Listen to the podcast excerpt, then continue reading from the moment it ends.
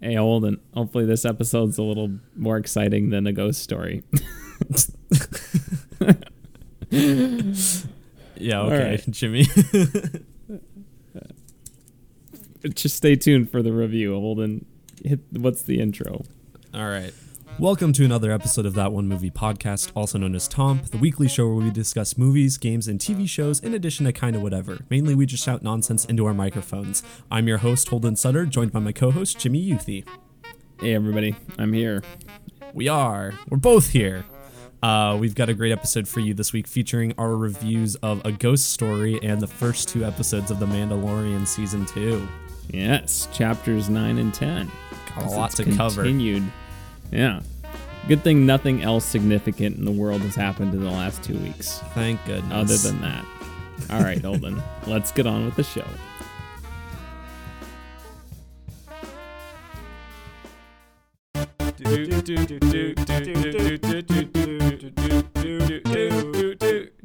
That one movie podcast. Tom. First, Jimmy, we got to do the toms. Which Toms, Holden? Answer it though after the theme.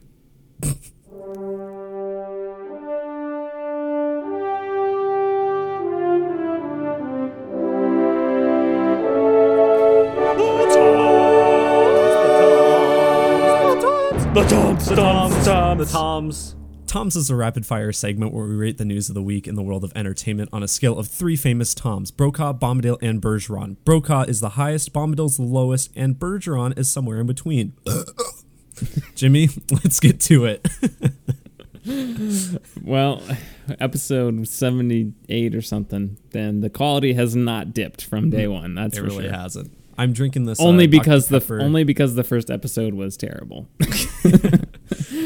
Uh, I'm drinking this Dr. Pepper cream soda now. Um. Oh, by the way, so we didn't have an episode last week. That's probably obvious to some of you, but I have COVID nineteen.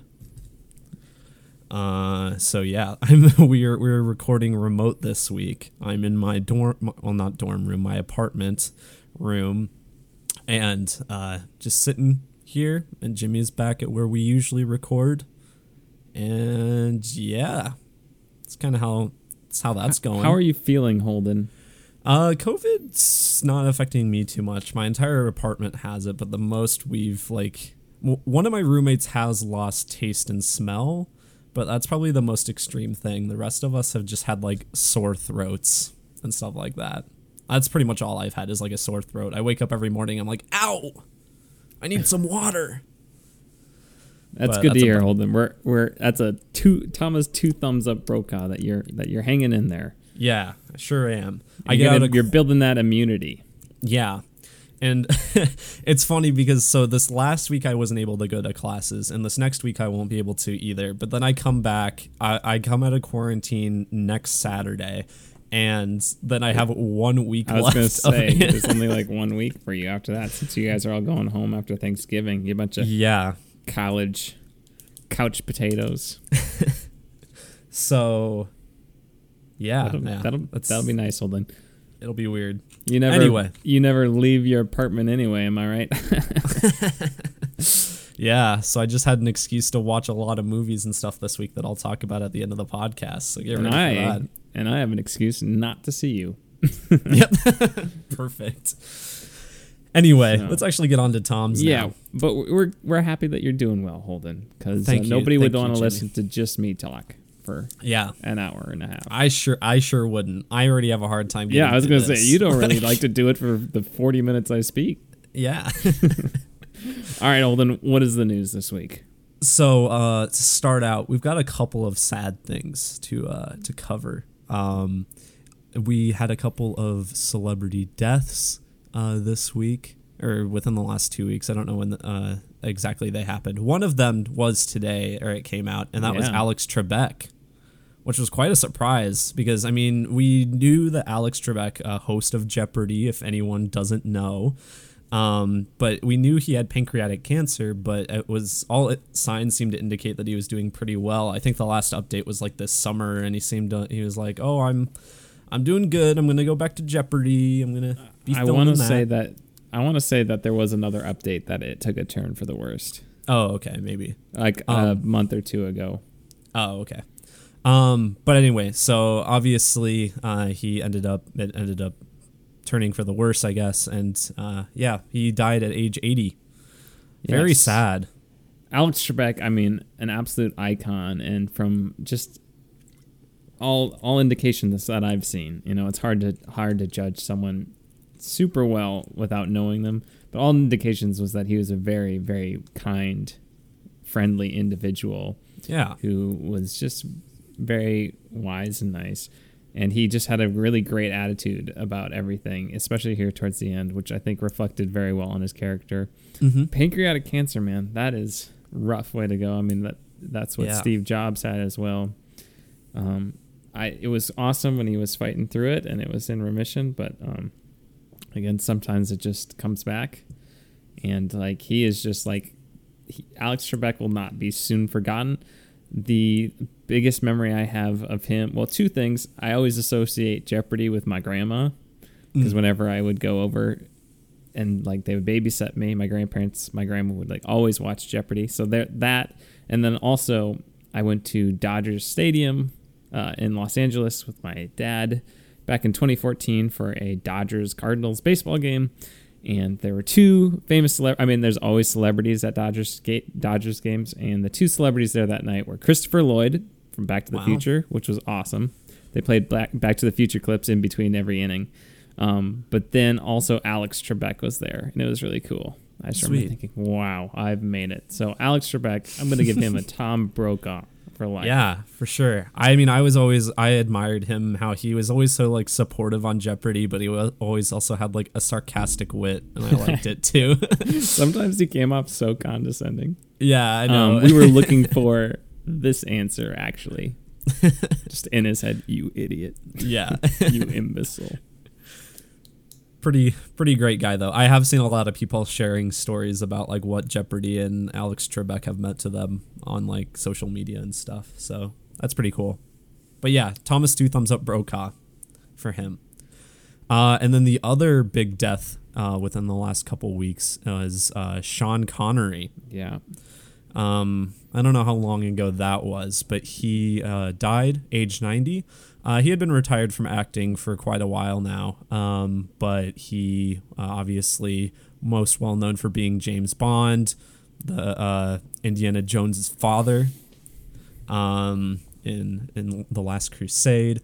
Uh, his, his cause of death is been undisclosed, uh, but apparently, according to his family, he had been unwell for some time now. Um, I mean, I he, he, had he's old. pretty severe dementia. he did, yes, yeah. I remember seeing that as well. Um, but yeah, this is another really sad one. Um, obviously, another a, a icon of of the films of the second half of the last century. Um, James Bond, probably the most iconic James Bond. Yeah, Um, he will always be uh, Henry Jones for me from Indiana Jones. Yeah, When the the Nazis get my diary, the armies of evil will march over the world. yeah, and he did. He is, he spawned such a great voice. That's fun to replicate. He is one of my he is one of my better voice. he's one of my better impersonations. So Mm-hmm. so um, and I also love seeing him on SNL Jeopardy. Yeah, that's actually kind of funny. Like that, I was about to mention Celebrity Jeopardy with with Alex Trebek. I always think of that too. it's a French expression. Um, but ho- I, hopefully his legacy. I mean, obviously his legacy will live on through his filmography. Um, but also, hopefully SNL Celebrity Jeopardy can, brings him back. Yeah, I hope so too. That'd be nice. I bet. I, I, wonder. bet- I, w- I wonder what they thought. What he thinks about it. I don't Yeah. know. What he thought. I don't know. I bet it'll. I bet they'll do a Celebrity Jeopardy since both Alex Trebek and Sean Connery have passed oh away. yeah, that, would make sense. Interesting tie-in. Yeah, Good tribute. but it's like in heaven. yeah, that would be very. I hope they're thinking of that because that that really goes. that's well a good idea. There you go. you Um, should be a writer on SNL, Jimmy. I should. I really should because I am just hilarious, as you can tell. um, but uh, Alex Trebek, or we're not. Sean Connery. Uh, I don't know much about him as a person, but especially his filmography, I'll give uh, Tom Brokaw personally. Same here. Uh, but that's enough of sad stuff. Let's go on to more exciting news, Jimmy. Uh, so the first thing I don't know if you saw this. I didn't ask for you to watch it, but I was just gonna bring it up. Did you see the Halloween Kills teaser thing? I did. I Yeah. already don't remember what was in the trailer. It's not much. It's only like 30 seconds long, but I think like there was some Blumhouse horror fest over the last couple weeks. Um and they showed like a 30 second kind of montage of various clips from Halloween Kills, the upcoming Halloween sequel. Um and yeah, it looks looks like more of, of the last one to me. It does. so it just looks like more, which I enjoyed the last one. Yeah, I think it it was, a good it was popcorn good horror movie. Yeah. So I mean, I I don't have a whole lot to say about it, but what? I know it's blasphemous, but I'd watch the 2018 one over the 1978 one any day. Yeah, I'd probably. I don't. Well, I don't know. I wouldn't say any day, but it's. I Most days. I'd probably be more. Yeah. more Nine out of ten watch that one again. dentists will recommend it. Yeah. Um, but I just remember the like the sheriff looks like John McCain. does he? I I don't think remember so. that. Let's rewatch I it. need. and- Yeah, I need to rewatch. I don't remember a whole lot from that movie. I don't really either, other than him just stepping on that guy's face and turning it into like a pumpkin. I mean, there was that really good scene where he's like walking through the houses. That was a good part. Oh yeah, But that's uh, like the only part I really kill remember. the baby. Yeah, he doesn't kill the baby. No. Controversial move. Yeah, Um. The real Michael Myers. So that's why he's still alive because that wasn't the real Michael Myers. Because the real Michael Myers would He would have killed the baby. So he's coming back to kill the baby in this Yeah. one. Halloween kills, Unfinished business. Halloween kills the, The baby. baby. Um, yeah, I'll give it a Brokaw. I mean, I guess I'm Same. excited for it. I wish it Yeah. wasn't a whole year away. Was it supposed Yeah. to come out this year? Yeah, it was. We were supposed to have it already. Wow, what's up with those horror movies I'm looking forward to being delayed entire years? And Dune, Oh, I was gonna say. I was like, "What's the other one?" But you meant Jigsaw. Jigsaw. You mean Spiral? oh, Spiral. Yeah, Spiral. My bad. Same thing. Um, yeah, Brokaw for me as well. And then we have a couple of delays uh, this week. We got uh, two of the three pretty much big tentpole movies for the rest of the year um, have been delayed. Free Guy and Death on the Nile, which are both owned uh, by Disney, they both have been removed from the schedule. They haven't even like been given dates to be moved to, um, and that really leaves Wonder Woman 1984 as really as like the only major film remaining on the calendar this year. Um, so, I mean, I don't know. I could see Disney dropping like Free Guy on Disney Plus. I mean, I think it would be a cool movie to see in theaters, but I, it's it's. I mean, Death on the Nile is like a sequel, so that would make more sense to go to theaters and whatnot. I don't know. That's kind of what I was thinking, since they're not on the calendar at all. But also, it could just be Disney being like, we don't know when anything's gonna be open. They're so and like we don't know when people are gonna want to go back to the movie theaters. I don't know. What do you think, Jimmy? Um, let's see, Free Guy, Death on the Nile. I mean, I was, I guess I was probably more excited for Free Guy, um, but I like I could live without these two movies in my life, so I'm not too disappointed. I'm kind of keep forgetting about them. I mean, Death of the Nile aesthetically looks cool, but I never saw Murder on the Orient Express, and apparently it was all right. So Yeah, it is what it is. yeah, Um, yeah. I mean, I'm So just excited. I'm a Bergeron here. I'm a Bergeron. Okay. Uh, yeah, I'll give it a Bergeron too, because I'm not. I really don't care about Death on the Nile at all. And Free Guy, I'm. I mean, I'm literally only excited since I saw one shot being filmed in Boston. That's the only reason I want to see it. You're I bring that up- practically in the movie. Hold I practically am. Maybe, maybe you'll see me waving at the camera in the background. And by def- I- practically, I, mean like as a practical effect, you're standing Yeah. in the background. Yeah, They didn't. okay. They didn't um, CGI you in there. You're there. They really. I was there. I was in Boston when it happened. Yeah. Um, but anyway, next bit of news: uh, Fantastic Beasts three. We both love Fantastic Beasts: The Crimes of Grindelwald, so this is very exciting.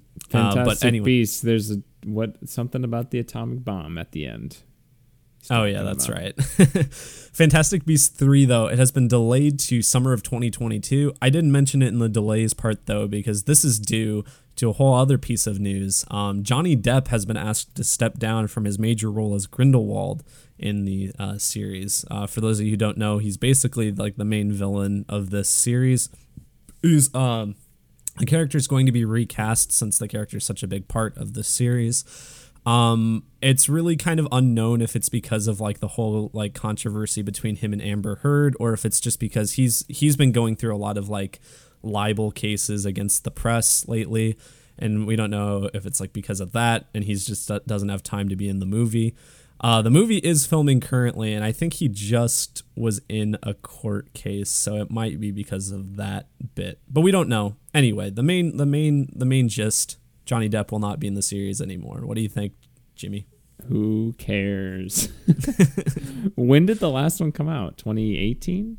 2017? Had to have been, yeah. 2018? yeah. The, no, who who was waiting? Who out there is excited for Fantastic Beasts 3? No one. I got. I, I literally think no one. like, like even Harry Potter fans don't like it because I consider myself a like a relative Harry Potter fan, you know. Uh, but like I don't I don't care about this series. I don't think it's very good. I don't know if I'm 2018, oh, yeah. Okay. I don't know if I've mentioned on the podcast before, but Crimes of Grindelwald, I like fell asleep in the theater. I like could not stay. It was like one of the most boring movies I've ever seen in a theater. Um, I like this. Um, the top head, the just like I just went to Google, and the top headline was a time. I mean, there's some Johnny Depp stuff, but then the top one is a Time article that's titled "Just Cancel the Fantastic Beast franchise already" from Time. Time is just dishing out. That'd be pretty good. yeah, they should just cancel it. Who cares? No, and there's gonna be five of them or whatever. Watch them just like wrap it up. They're gonna wrap it up in the next one. That I would. I would wrap it up it. a movie early. I there's no way, right? The last mm-hmm. didn't the last one did the, the last one bomb? If it didn't, uh, six hundred fifty five million. So maybe I it guess didn't not. do great. This one's gonna bomb. This one's yeah. gonna have to bomb. Nobody cares. Yep. Yeah, I'm so. gonna give it a a Bergeron because I really don't care. it uh, was Ber- like the big big piece of news this week though. So yeah. Bergeron, yeah. Uh, so next up, this is kind of a rumor, but like a strong rumor. Uh, according to Deadline, uh, they're looking at filming a Mandalorian spinoff as soon as this coming week. Um, I won't get into specifics as to what that is because I feel like it's maybe a spoiler for the episodes. But uh, I see. It, yeah, but it might involve a character that shows up in one of these episodes. So Jimmy, you probably know who I'm talking about. Yeah, Amy Sedaris' character. Yeah, Amy Sedaris' character. uh, but supposedly the spin-off series, I'll elaborate more once we get to the actual review, but supposedly this uh, spin-off series will be filmed and made before Mandalorian season 3 is done, which also Mandalorian season 3 was just officially confirmed. It apparently wasn't already. So it's breaking news. Disney Disney uh, signs on to do another season of their the only the show. most liked the most liked thing they have on their streaming service. So I don't know. What do you think of a spin-off show of of Amy Sedaris' character? Of Amy Sedaris' character. um, I mean, I I don't need it, but I think it sounds it could be cool. I guess. I mean, like, it, I feel like it's a little. I don't know. I don't. I don't need it to be honest. I think there's other things that I would rather see, but I'm not again. It's not like oh, I'm not gonna watch that because I'm not interested. So I'm in yeah. I'm in Bergeron land here. Jimmy will watch anything that has Star Wars name on it. So yeah, that's why I've seen all of the Clone Wars and all of Rebels. I've been watching Clone Wars, and it actually it finally got to be good. it took three seasons, but it's actually good now. Wait, see, you could have just watched the final four episodes like I did. No, but I'm like enjoying it now. I think it's got okay. good storylines well, yeah, now. But you, the, that's too much work to get to that point. Anyway, uh, I'll give it a B- Bergeron. Yep. Um. So Moon Knight, you know Moon Knight, Jimmy, yes, at all? Moon Knight, that one superhero that I don't really know about, but I know it's a superhero. Yeah, he's kind of like Batman, except he has multiple personalities. He breaks the fourth wall sometimes, and also I think he just straight up murders people. But uh, I mean, he's kind of, especially I think when he started out, he was very much a kind of Batman knockoff. Um, but anyway, this a series we had talked about a long time ago has be, has been confirmed for uh, Disney Plus. Um, but Oscar Isaac supposedly is going to be the title role of Moon Knight. Um, and it's going to be uh, show run by Jeremy Slater, who's hot off of developing the Umbrella Academy for Netflix. He's going to be leading uh, writing and development of this series. Um, yeah, what do you think, Jimmy? I mean, it sounds good. I like Oscar Isaac. Yeah, me too. He's good in Ex Machina. Yeah, he is really good in Ex Machina, and he's great so, in Dune.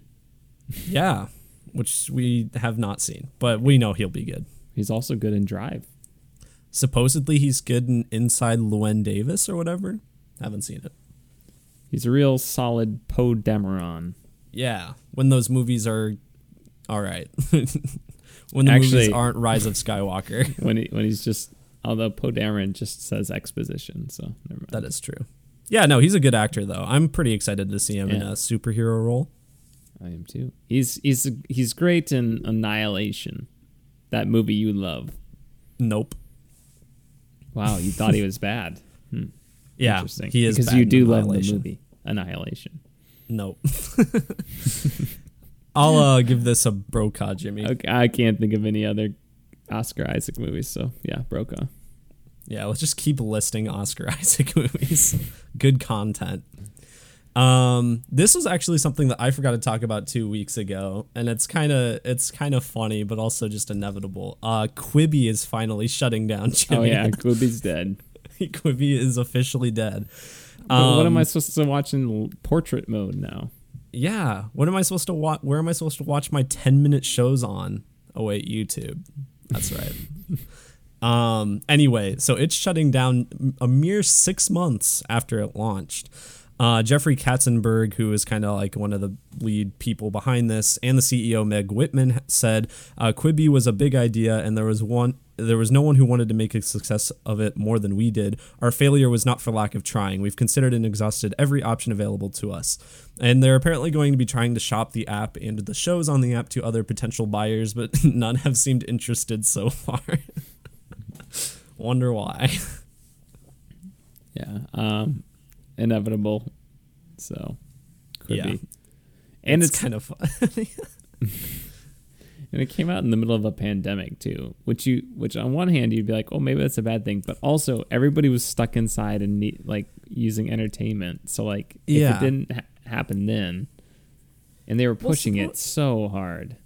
Well, supposedly, like their demographic was people who want to watch stuff like on the subway, like or they just don't have that much time and they're like on their way to work or something like that. First of all, that's people who like are driving. Weird, yeah, that First of all, that's such like a that'd niche, be a good Quibi Quibi sketch. Yeah. Quibi, the app like for people it, who are driving, just people just running over people and driving in the. it's it's such like a niche audience and it's i don't know i don't know why they thought even outside of a pandemic that would be sustainable i don't the pandemic didn't help them any but i don't know it, i don't think it really hurt them though that's true I, I don't know. I yeah, had my like 90 day free trial and I watched whatever I wanted to on it and then canceled my subscription. Just like everybody yep. who got it. I didn't even bother to get the trial. That so, uh that remake of gone. Princess Bride was kind of funny. That's like the only thing I liked on it. Quibi's gone. Bergeron. Bergeron. Actually, Brokaw. um. Uh, so Insidious Five is happening, Jimmy. I haven't seen any of the Insidious movies. I haven't but, either. Yeah, Insidious. But uh, Patrick Wilson's actually going to be directing this movie. Uh, it's going to be his directorial debut. Uh, it's apparently going to be a direct sequel to one and two. I think three and four are still in continuity, but I don't think they follow the same characters as the ones in one and two. I don't know. Um, but anyway, it's going to be a direct sequel to one and two, and it's going to be following that family as their son goes off to college, apparently. Uh, and so I assume Patrick Wilson will be back to star as well. All right, um, hold on. Important question. Yeah. For Insidious 5, which S do you think will be the 5? Do you think it'll be the first S or the, the last S? Last S. you don't want to do the first S because that's going to be in five D- Idios. In, instead of Insidia 5? yeah, that one's better. I'd rather do that. That's Yeah. a good point, though. I hadn't even thought about that. Just I just wanted to ask the important questions. it is an important question. Yeah, I yeah, I definitely think it'll be that S. But I mean, this I need to watch at least the first Insidious movie and maybe the second one. I don't know. Yeah. Apparently good. Yeah. Let's we can watch them together, Holden. Yeah, we'll do it. Maybe we'll do it for the podcast. I don't know. Maybe. Or maybe we won't. Maybe we won't. Those are the two options. I'll give this a Bergeron. Yeah. Um, there's kind of uh, this isn't really new. I think we kind of talked about it last week when Tom Holland had posted his photo, but Uncharted has officially wrapped filming altogether, not just Tom Holland scenes. It's actually done, Jimmy. It's not done. They still have It's- to edit it. Well, yeah, They could lose like, all, the, files still. all the all the hard stuff is done, Jimmy. All the stuff that could be affected by the pandemic. They can do the rest of this stuff in the comfort of their home. yeah. That's what you think. I'm uh I'm I'm hopeful we're actually going to see this movie now. When do you th- what is it going to come out? Do they have it? I think next October. Good luck with that. Man, are we, uh, yeah, are we just going to get an onslaught of movies next year or is just everything going to be pushed back a whole year? Be I think things will get pushed back. I think our anticipated movie list for this year and next year are going to be very similar. Yeah, the Tenet was the only one of my top 3 that came out this year. I might have had New Mutants just because it was delayed so much. I don't remember. Yeah, Tenet might have been the only one for me though too. In my top 3. I'm trying to think Oh, in top three. Well, I got to I don't know where my list is. I don't know, Holden. I don't know. Um, but anyway, cool. Uncharted's done. I'm giving that a Brokaw. Yeah, sure. Brokaw. Um, it's coming out, unlike the Flash movie. Yeah. A slight bit of gaming news. I had messaged you about this because I thought it was really cool. But that new uh, Spider Verse costume in the Miles Morales oh, game, yeah. that was uh, that's that's hot. That's cool. Yeah. You see that, Jimmy? I did see that. I, well, I'm, Uh, I'm for those- I got my most anticipated movies of 2019 on here, but uh, no 2020. So yes. where that went. Ah, Most anticipated movies of 2019. Our best episode of the podcast. you know what my number one was? What? Rise of Skywalker. Oof. Oh my god. That didn't, Mine was that, probably Avengers Endgame. that didn't end well. Um, but anyway, uh, so for those of you who aren't aware, um, in the new Spider-Man Miles Morales game, there's going to be a costume that like takes inspiration from the uh, Spider-Verse movie. And not only is the costume look the same, but it's also like animated the same way. And so it's like it's kind of animated at a lower frame rate than the rest of the game, and it looks really cool. I'm really and I th- it does like the kind of visual onomatopoeia things that it does in the movie too, like when you hit people, it says like "pow" and stuff like that. It looks like it's straight out of the movie. I'm like makes me really excited for the game. They released a trailer of the of the suit this last week. Pretty hyped. All right, I I found it, Holden. Uh, yeah, Brokaw. Also, by the way, going. did you watch the GameSpot review of this? Of Miles Morales. Yeah, that's kind of sparking some controversy. They kind of IGN'd themselves. One, they said one of the lines in the video was like, "He's got the swagger of a, of a, like, confident black teen or something," and it was just What? the way he said it was just not. it was it was like ooh that was not a good thing to say and like I kind of like cringed while I was watching the video and then I went down the comment section and it is just a bloodbath of this guy and then they gave Oh it a seven God. out of, they gave it a seven out of ten Oh my gosh. and so GameSpot IGN'd themselves which is pretty funny but Yeah, Uh. that is funny. uh, I found my list though top tw- I'll give that a Brokaw by the way I don't know if I'll play it the whole time but I'll, I'll give it a Brokaw um, Yeah. so 10 Mulan I don't know why. Don't remember being excited about that. Nine Antebellum. Whoops. Oops. I well, I guess I haven't seen it. After Yang, A24 sci-fi film that sh- certainly hasn't come out. I haven't heard anything about that. Yeah. What? Annette, uh, what? uh, Adam Driver, Marion uh, Cotillard musical. I, don't, I haven't heard anything about that. Halloween Kills, Malignant, James Wan's next movie, Wonder Woman eighty four, A Quiet Place Part two, Dune ten. Oh, Mulan was bumped out because I forgot about Jigsaw or not Jigsaw Spiral. So, uh, yeah, um, out of all those, Tenet has come out. Yeah. Wow. I'm glad you really went back and searched for that because everyone listening was really anticipating. And well, to hear don't it. don't worry, my honorable mentions are on here too. Oh the Invisible Man that came out. No Time to Die, Black Widow, Scoob came out. Free Guy, Venom Two, Godzilla vs Kong, Birds of Prey that one came out. Conjuring 3 Mm-hmm. and Marvel's Eternals. Wow, not I forgot how few movies came out this year. Yeah. Right. Scoob was on your most your honorable mentions. Yeah, I don't know why. It was a very top heavy list this year. Yeah. But uh, next year, I'm Um, just gonna be so excited for everything. Okay. So, uh, yeah, I think that's pretty much it for Tom's. Yeah, Tenet's also coming out some streaming thing. Who cares? I'm Well, not we gonna saw watch it, it but again. people who didn't see it Yeah. would be excited. So, there we go. Lit. Onto our review of the first episode of The Mandalorian season two. Spoilers. Spoilers.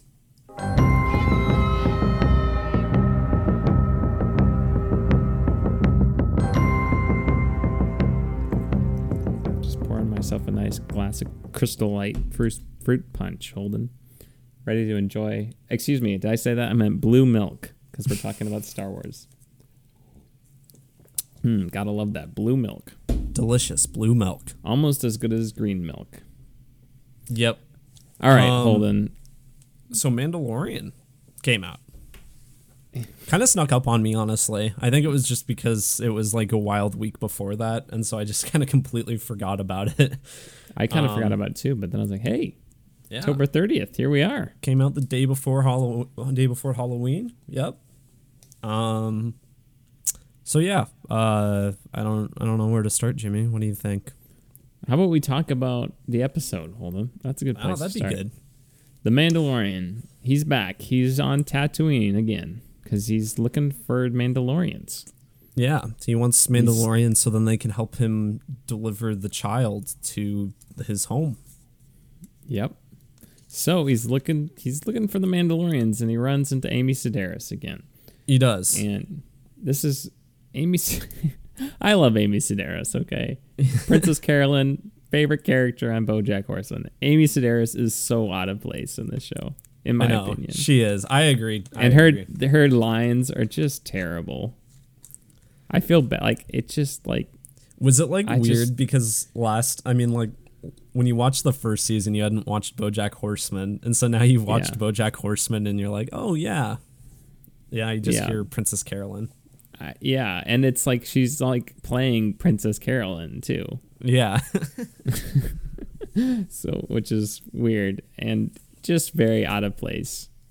Like I don't want to be the guy who's like this is what Star Wars is, but it just feels like it does it doesn't fit the tone here? of the rest and it's weird that like the episode starts out with that too pretty much yeah, the season is like here we go, Amy Yeah. Sedaris, which whatever. Um, but uh, yeah, then he he's sees the Mandalorian. It's Boba Fett. Boba it's Fett's not. there what but it's not Boba Fett. It's a Timothy Olyphant. Yeah. What else is he in? Uh, he's like the main character in Justified. I think he's a major character in Deadwood. Um, he he is also one of the main characters in Santa Clarita Diet, which I've seen. But he's he's in a lot of different things. He was uh he was in Once Upon a Time in Hollywood.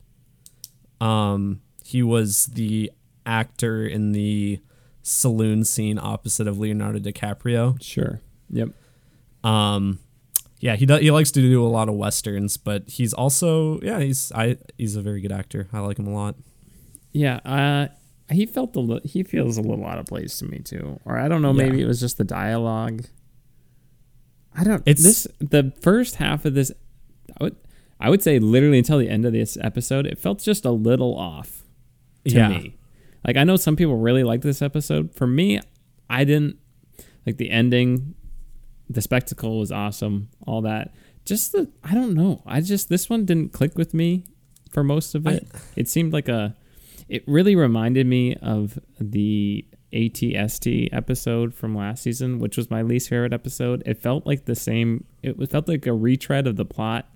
Like, oh, here's the people. They're screwed over by this one monster thing, which in this case is like the actual monster in last season was the ATST. yeah, the crate. they need to work together to create this plan. Doesn't work, but then they figure it Yeah, the- out, Yeah, the plan doesn't they- work. Then they have and to then it ends, and then they just leave. Yeah. No, I Yeah. agree. It's I think what's off about it is that it starts the season with an episode that's not really like plot related. It's not really consequent. Yeah, it's like the only consequential thing that happens is he gets the Mandalorian armor, which Yeah. But the Like- rest of the the rest of it is just like a side quest. And it's a weird thing to start out the season with to have something that's so just like doesn't matter to the plot. And I mean, they've done this several times now. Because they did, they also did it in the second episode of the show when he has to, the when the Jawas take all his stuff and he has to kill them Oh, that yeah. monster for them. I think that one works the best for me. I don't know if it was just because it was the first time, but or if it was, it just seemed more integral to the plot because he like he literally cannot go on without doing this. Yeah. Whereas this time and the time before, it's like it's optional. Like you don't need that Mandalorian armor. See, I saw something online that like I thought I think sums up my feelings on what they're doing perfectly. Like it compared this show to something like Supernatural or X Files, where they like those have like monster of the week episodes. I mean, that's where like X X Files pretty much coined that term. Um, but they have monster of the week episodes, and they have episodes that f- like continue the overarching plot. But the difference between this and that is that those shows have like 24 episode seasons like they have all of this time where you can you can have those plot episodes you can have those individual ep- like monster of the week episodes but mandalorian only has eight episodes a season so anytime that's wasted just feels so unnecessary Is this? Did they say it's eight episodes? I guess it didn't. i mean i assume it is i, I it's Um, regardless it's probably eight to ten i don't know not very many still Yeah, it also just seems like a very outdated uh, TV structure, like a very network-oriented TV structure to maximize profit.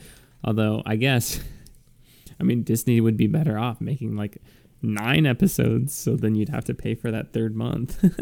yeah Whatever. Um, but I should look that up. How many episodes are going to be in this season if they know? But um, yeah, I just I didn't hate this episode. I didn't love like yeah, it was like a. I mean, if I'm gonna give it, I'll give it like a seven, seven and a half. I mean, it ends very well. I thought, and like Yeah, it changes mean, the aspect ratio, and that it's it, the the action is great, and I mean the Yeah. whole reveal of Boba Fett at the end. Visually, um, it's it's it's cool. fantastic. I mean, it, it just looks like a Star Wars movie. That was one of our big compliments for last season too. I mean, it, it looks like it could be shown in theaters. Although I don't know, I thought the t- earlier I I like the, I didn't seem I could see like where the screen began and the set ended a little bit more now. I don't know if that was just because I was more aware of how they did it. That's probably it. I mean, I don't know. Maybe, maybe not if you rewatch the first season. Um, there's gonna be twelve. Twelve. No, no, no. This says chapter twelve. Oh, okay. Uh, let's see. I don't know if they have. I'm looking it up. Keep talking, Holden. Yeah. Um. There's but yeah, no. eight, The eight episodes. Yeah, no, the Boba Fett thing though at the end I liked quite a bit. I hope he comes back in the show. That was what I was when I was mentioning earlier in the in Tom's the spin-off show is they're apparently talking about doing a Boba Fett spin-off. So I mean, I want him to be in the show. I don't want him to just like just have this one appearance and then that's like the the the back door for him to have his own spin-off series. Yeah, that would But- be. Re- I would. That would really not like that. Yeah. Um but I mean Felt I like that it they, felt inevitable too. Like, and es- especially when you show off the Boba Fett armor, yeah. like you got it. Which- like you have to say that. I do have to say that the Boba Fett armor looks so like rinky dink compared to the Mandalorian's armor. Like, I mean, it, and it, it kind of it looks very true to I mean how the original armor looked in Episode Six, especially upon comparison later. But it just it looks so like crappy. Yeah. I thought that was Um, kind of funny. Other things to mention. I guess we haven't even talked about the. The, the is it the very beginning when he goes to the the, the Oh, yeah, the wrestling thing? guards whatever they're called wrestling match Apparently, that was- actor John. Apparently, John, actor John Leguizamo is the dude he meets. who's that He's Luigi in the Super Mario Brothers movie. oh no, he's in a lot of things though. I don't. I can't. I don't know. I don't have a good example. Yeah. I mean, it just feels like I don't I guess yeah, it feels very, a little bit network y to me. Yeah, I some can see of these that. episodes. Like just like which I get cuz it's kind of it's half a kids show kind of. Yeah, So there's kind of these little campy moments and this dialogue that in my opinion is subpar. Yeah. I mean, I think there's a reason why there's not a whole lot of dialogue because it's not that great. It's Um it's a lot of exposition and Yeah. exposition on things that don't matter. and then they're like, "Hey, look, it's another Star Wars monster thing. yeah, Isn't this neat?" I did like, kind of like. Uh, I liked that the Mandalorian knew how to sp- uh, speak the Tusken Raider language. yeah. It's kind of fun. But yeah, I just some of these like just little things seem not very purposeful to me. I don't know. You know what I'm saying? Like it's like, oh, let's go Yeah. to this just because oh, it's Star Wars and we need a bunch of creatures in a little Yeah. thing and and that's what Star Wars is. It's like I I just am here for the like the story. Just give me the story. The focus I would give this. good story and there's just seems to be a lot of distractions that some like a network show from 2005 would have Yeah, So- that's a pretty good I, fe- summation. I just felt my- like i felt like we're we should be over that by now Yeah. with shows like breaking bad and better call saul and yeah, and game of thrones and you know other other other great shows that i'm just blanking on right now holden help me out and mad men i haven't seen it heard it's The really good. Wire. I don't know. The Wire, Wire. maybe. The Sopranos. Mm. That's from like the that that is from yeah, the two thousands. I know, but they they Um, probably have a more focused story. Yeah. Um but yeah, I mean I think that's a pretty good summation on how I feel about the second episode too, which I think we can maybe start to get into. Um I I the Yeah. first episode first episode's probably a 7 out of 10 for me too. It's like good at what All it right. is, but I'm gonna add a time code right here. All right, we're Oh, talking okay. about second episode now. sweet. So, yes. All right. So Unless second you wanted episode, to say anything else about the first episode to wrap it. No, I think I'm okay. All right. Second But now- episode. second episode. So if you haven't watched it yet, we're gonna get into spoilers. So go watch Yeah. it. Come back and listen. Second episode is even more useless than the first episode. Yeah, we got another weird frog thing. Also, a lot of just weird Earth, like our world references. Like really? cooking. Well, there's like just make oh big. Don't overcook it. I like it medium rare. Like, Oh yeah, just- that seemed out of place too to me too. and then there's other things. The guy, that one alien is literally like an ant. Yeah, Amy was like- Sedaris again. and it I don't know. There's just some weird and the one the other alien is like a frog. He says frog. That was a weird thing. It's like I sorry I don't speak frog. Like is a frog a thing in this? Yeah. I don't it just seemed it just seems off. A little, I mean I I liked it. Um I mean Baby Yoda's super charming. They're, they're yeah. I mean, they're overloading us with the Baby Yoda stuff and it's cute. I, I feel like- I'm I'm happy to see it. Yeah. I'm not tired of Baby Yoda yet. I feel like that was kind of. I feel like this episode relied on Baby Yoda because it didn't really have much else to it.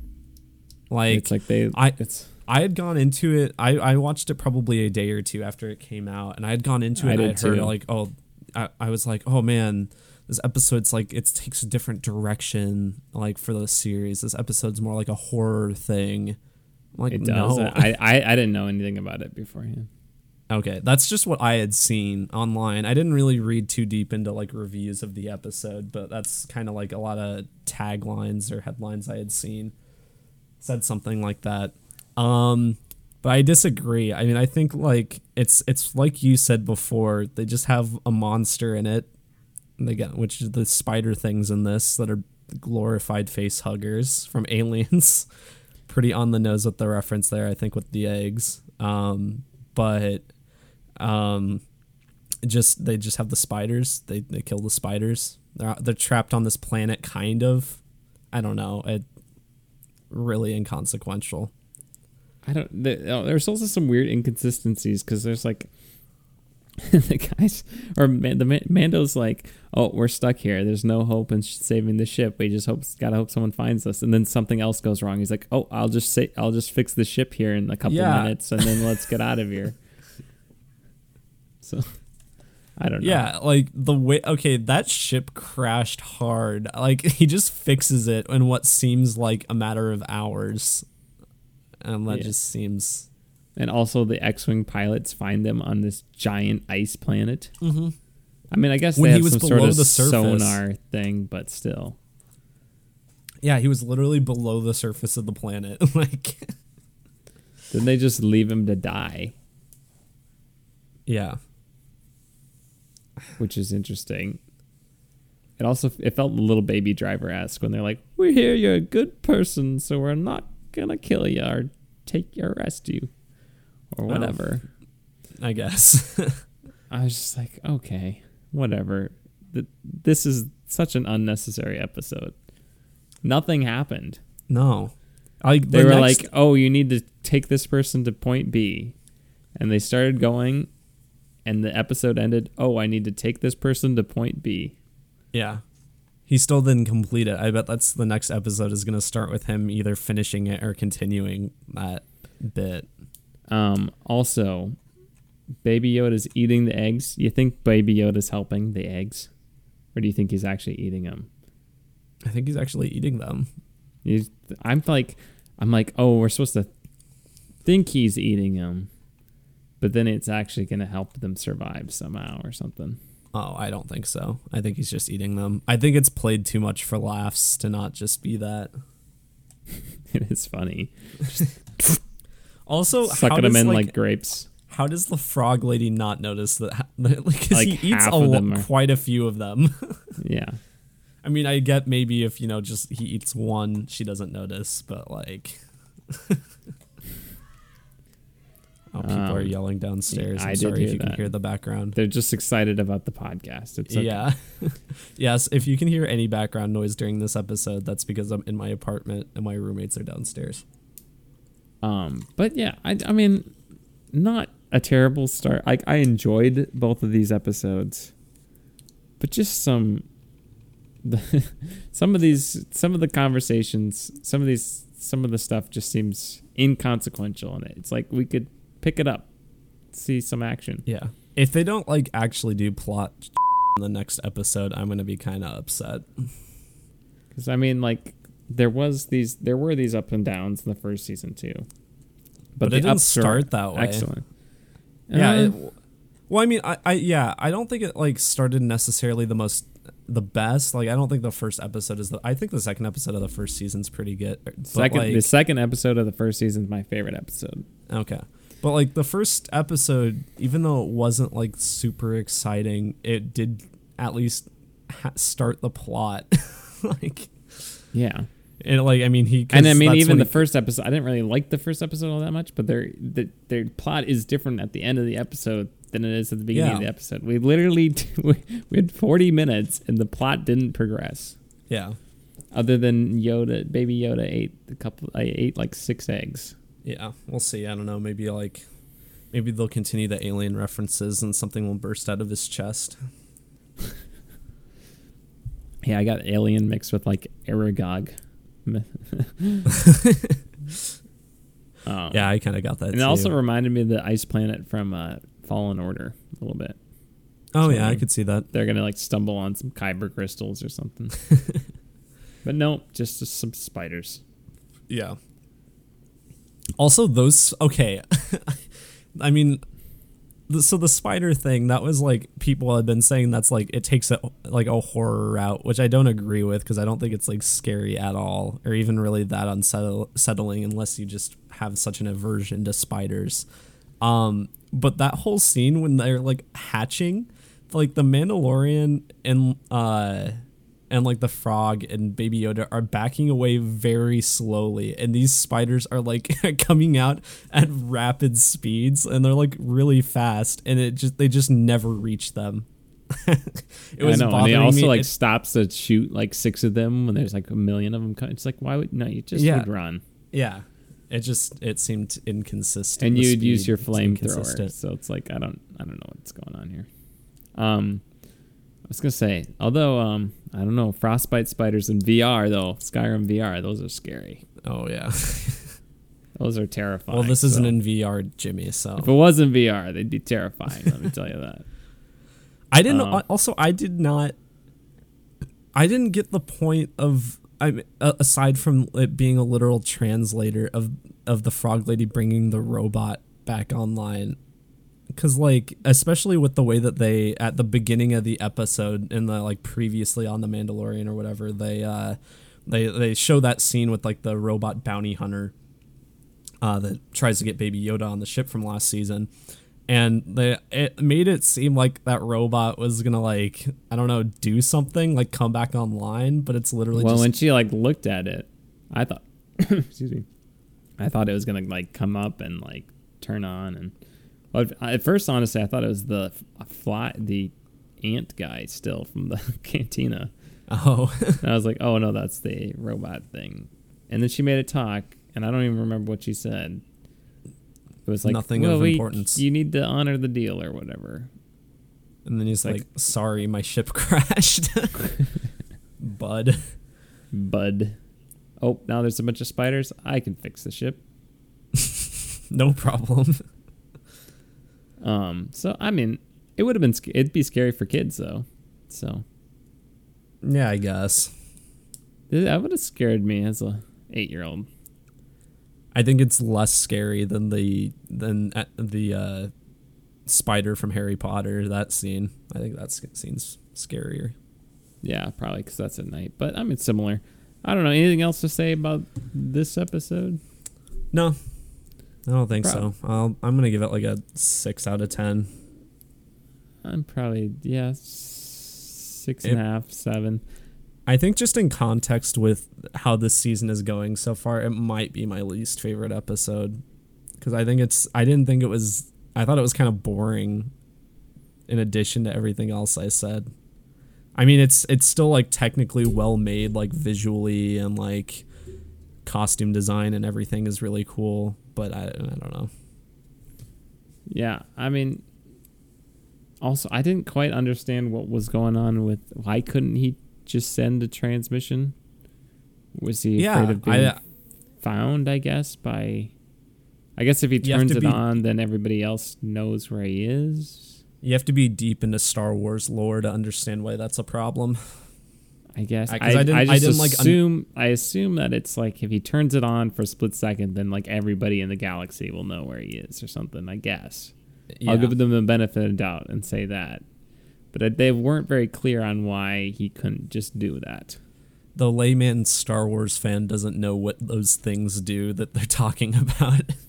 So And then like the he was telling the frog lady to shut up. I'm like, why is she an imperial or like what's going on? I don't. Yeah. I don't know.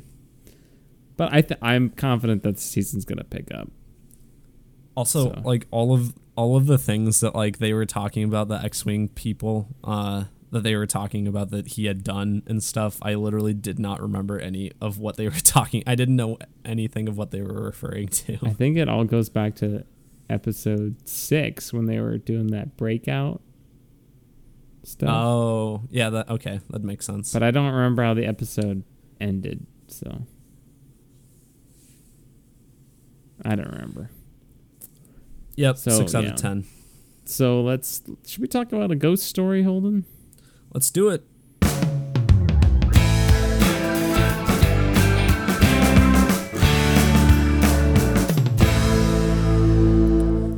A ghost story. This is our non-spoiler review. This movie is on Netflix. It's from 2017. I think it was Sundance where it made quite a big impression on people. Maybe. Is I that don't know. it? I feel like I remember hearing about it about that time, and people were like, "It's Casey Affleck standing in the sheet and watching people." Look at like, look at him as It sure under a is. sheet. look at him Sure stand is. under a sheet. Why did they pay this much money for Casey Affleck to do this when it could have been anybody? That's what I want to know. Yeah, I don't know. Sorry, someone out there is coughing. You probably hear that. Um, but anyway, this movie, it's it's It's not I mean, scary. It's a It's not a yeah, it's not a horror movie.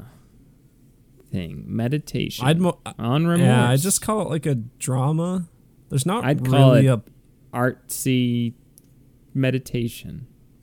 yeah okay. It's basically about like uh, An Casey artistic Affleck's meditation. character. Casey Affleck's character is uh, I, I don't know exactly. I think he's like a musician of some sort. Um, but he gets in a car accident and dies just outside of his home. Um, but he kind of comes back and is How a ghost. fast are they driving? That's what I, I don't know. I mean, I guess it was like the country, so it was probably just someone speeding I don't know. through the country. I get it. I've done it. Uh, I haven't hit anyone. You've killed someone? Me wrong. No. I'd kill um, but anyway, uh, he comes back uh, well after he's dead, and he's uh, represented as a little like ghost, like a sheet ghost, kind of the classic, you know, Charlie Brown, or just you know what kids think of when they think of as ghosts. Um, but yeah, he comes back and he kind of just watches as his as his wife. I think. I think they're married. Maybe it's just girlfriend. Anyway, his significant other watches as she kind of changes and watches as the property he he's kind of haunting changes over time. Yeah, that's the movie. and you're watching him watch stuff. Yeah, basically. It's about as exciting as it sounds. Yeah, it is. Hold on. Let's first talk about before I just talk about how boring this movie is. um, let's talk about what is good about this movie. Um, Okay. I really like both the aesthetic of this movie. It is a beautifully shot film with a Yeah, wonderful it is. color palette, a very interesting uh, four by three rounded corner uh, aesthetic. which I think a- works. I don't even think Uh, it's yes. like and it, I don't it think it's like too much of a gimmick. No, it complements the shape of the ghost very well. There's Yeah. a certain symmetry and proportion to each shot that the four by three aspect ratio with the rounded corners, it it works perfectly for this. Mhm. Like I said, the color palette, just the texture of the film grain is gorgeous. It's a very muted look. Mhm. Um, yeah.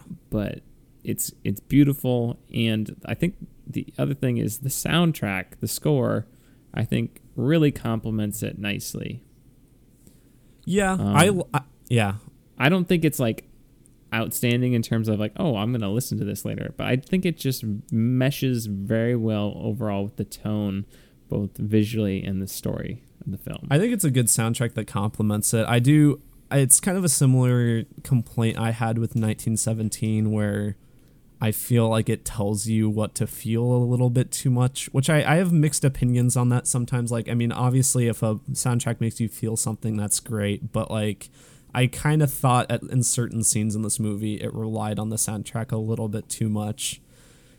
It was trying to make me feel something I wasn't necessarily feeling. Yeah, I agree with that. I agree with that. But I think that's more the story's fault than the soundtrack. Sure. Um, but I this the other thing it's very original. There's some mm-hmm. interesting mm-hmm. world building word world building elements to this. S- some th- things it's depressing. Yeah, it's very nihilistic. Yeah, it's, nihilistic. really nihilistic. There's literally just a nihilistic rant in the middle of it. The the yeah. longest part of dialogue is just a nihilistic rant by a side character, and I'm like, um, this is depressing. I yeah. it's really funny because like so I watched. I was planning because I got um I was hanging out with um, Emily and her sisters last night. So I, I knew because I was planning on watching that. So I got back at like 11. I was like, oh, I'll watch the first half or so tonight and the second half tomorrow, maybe on the treadmill because I like to run and I watched like the first 30 minutes and I was falling asleep because it's boring. And then I was like, there's, there's no way, no way I can watch this movie on the treadmill. I would die. I would yeah. rather just not watch anything than watch this movie. I think, so. okay, this movie is boring and I agree with that, but I think it's I think it's a good movie, but it's just not something I'll ever watch again. like, yeah, I, I'm. I don't think it's a bad movie either. I think it yeah. is a good movie. Um, it it is, but I think it's a better movie if it's 30 minutes long. Yeah, that's I. Okay, I there's I there, some... you could there's there would you would not have sacrificed anything by making this a 30 minute film. And the I way s- I know that is because I, which is funny that I just did this because I I used to go. I think I've mentioned this before in the podcast, but I used to go, especially in high school, for a little while. I would like go on Vimeo, Vimeo of all mm-hmm. places, for like once a week, and there's there's always this really good, like if you go to just the staff picks, there's always these good short films on Vimeo that are super well done. They're from like all over the world, stuff like that, and this just feels like that. Like you could have made a 30 minute vi- version of this to put on Vimeo. Yeah. And that would have been the ideal format for this. This is not this story does not warrant 90 minutes in the slightest. No. One of the top rated Letterboxd reviews on this I thought summed it up pretty well. It's like it just said, "Wow, that's a really long short film." I thought that was pretty funny. Cuz it's but a yeah, very no, I agree with that. It's a neat concept it has some interesting an interesting perspective on stuff. There's that interesting world building. Mm-hmm. It just didn't need to be drawn out over 90 minutes. It's, and I think that yeah. that 90 minute aspect of it took away from the impact of the um, impact of the story. Well, it's interesting because so I mean this movie is just made up of very very long takes and a lot of them don't have much going on and I like there's certain scenes where I think that works better than others, but then there's certain ones where it literally nothing happens in the frame, like nothing moves for like a minute straight. I'm like, look, I get that you're like you're trying to push this emotion or like this introspection onto us, but like literally nothing is happening on the screen. There's no movement for a minute straight. what did you I think of the shot it. where um what's the actress's name? I had it and I lost it where Rooney Mara eats pie for one eighteenth of the movie's runtime. it's one eighteenth. How long is the yeah. shot? Like four minutes. It's at least five. It has really? to be. That I was. That was when I was watching it last night, and I was oh, like, "Oh, okay. oh my gosh, I get it." It was like, "I get it." Okay, you can go. That's probably. You know what? That's also, probably I was like, how many times? I hope they only had to do this once. yeah. Imagine her having to eat like a whole pie for like multiple shots. That would also, suck. Who I, eats a pie like that? Get, You're emotionally, someone who's depressed. Emotionally, uh, what's the, I I'm- that I'm okay that scene that's probably one of the ones where I'm more okay with it just because I thought her acting in the scene it's was really good. If you do it, if you do it once, it works. You can't do it Yeah. every single shot. Yeah, yeah, and I think like It- they it just lost They could have blew their load on that one maybe, and then they. I'm okay with like.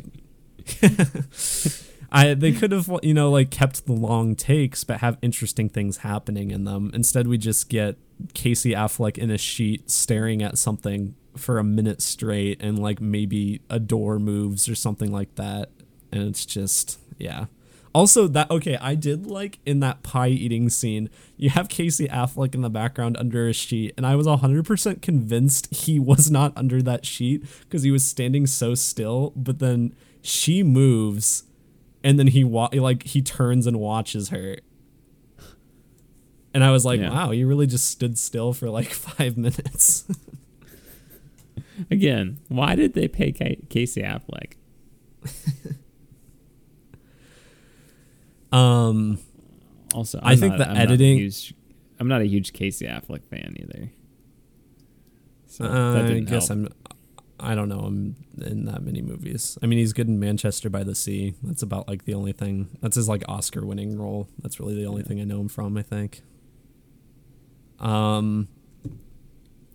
I di- I do like the editing in this movie quite a bit. I think there's a couple really cool sequences that they do visually, um, that I can talk about a little bit more once we go to spoilers. Um, I would. I agree with that. Yeah, I think the editing's pretty unique and cool, and it does it does really cool things with the whole like theme of time passing. It certainly does. There's a lot of weird, random little vignettes in this, Yeah, there are. and It really, I mean, like I, it, it's one of those things where you know it's like a cliche to say that like the the house is a character in a in a movie or something, but I think like the movie the movie spends almost as much time like focusing on how this property changes over time as much as it focuses on his life, probably even more hmm on just like what happens at this property over time.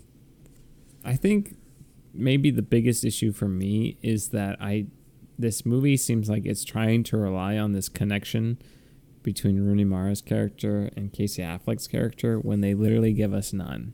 They show us Yeah. a fight, and that is our context for their relationship. And they Yeah. give us just the tiniest little breadcrumbs later. And it's like, I don't have any emotional investment in this Mm-hmm. it's kind of like Sandra Bullock's character in Gravity a little bit, where it's like you're just supposed to kind of cheer for her because she's the protagonist. And I get Yeah. a little bit of the same sense here, and the stuff they do show, I'm like, he's kind of a dick. Yeah. he's just kind of a dick. I don't really like him. So it's Well, like I don't really like. I feel sad for him, but like I don't know. Sorry, yeah, man. and he Everybody's gonna forget about you because you were just mean and didn't do yeah. didn't impact other people's lives significantly. Yeah, I don't Except know. Except for your significant others, but we didn't see any of that. So and I you know, I was it's kind of funny that we did the Mandalorian this week because like I think it's pretty easy to compare how they get acting really well in the Mandalorian with like no face. But in this it's just kind of like he's just kind of shuffles around. like he doesn't really I don't really get any sense of emotion from this like the at least this design of the sheet with the eyes cut out. I think it's very creative and I think it's kind of cool that they just ran with this, you know, cartoon ghost aesthetic. It's it's something that I just don't think entirely pays off because it's just kind of him walking around. I think it works if there is the un- the emotional undertones that go with it, but they're they just I didn't get those. yeah. I there was no investment for me, so I hadn't bought in emotionally. So that's I I think it would have worked better had that had I had that emotional investment in the film, but I just didn't Yeah. because I I do there I do think that the sheet worked very well. but again, just the story, the characters didn't like. I guess the story was all right, but the characters didn't do it for me. Yeah, That's I where I'm agree. I'm ready to go into spoilers. I think Me too. What are you gonna give this movie, Jimmy? I'm gonna give it a seven out of ten. Yeah, I'm probably around there too. Seven and a half, think maybe. it's it's definitely fresh for me, but it's I don't think it's a must see. If you don't like artistic movies, stay away from this uh, yeah. movie. Don't go into this thinking it's a horror movie either. Oh no, it's absolutely not at all. yeah. So yeah, on to spoilers.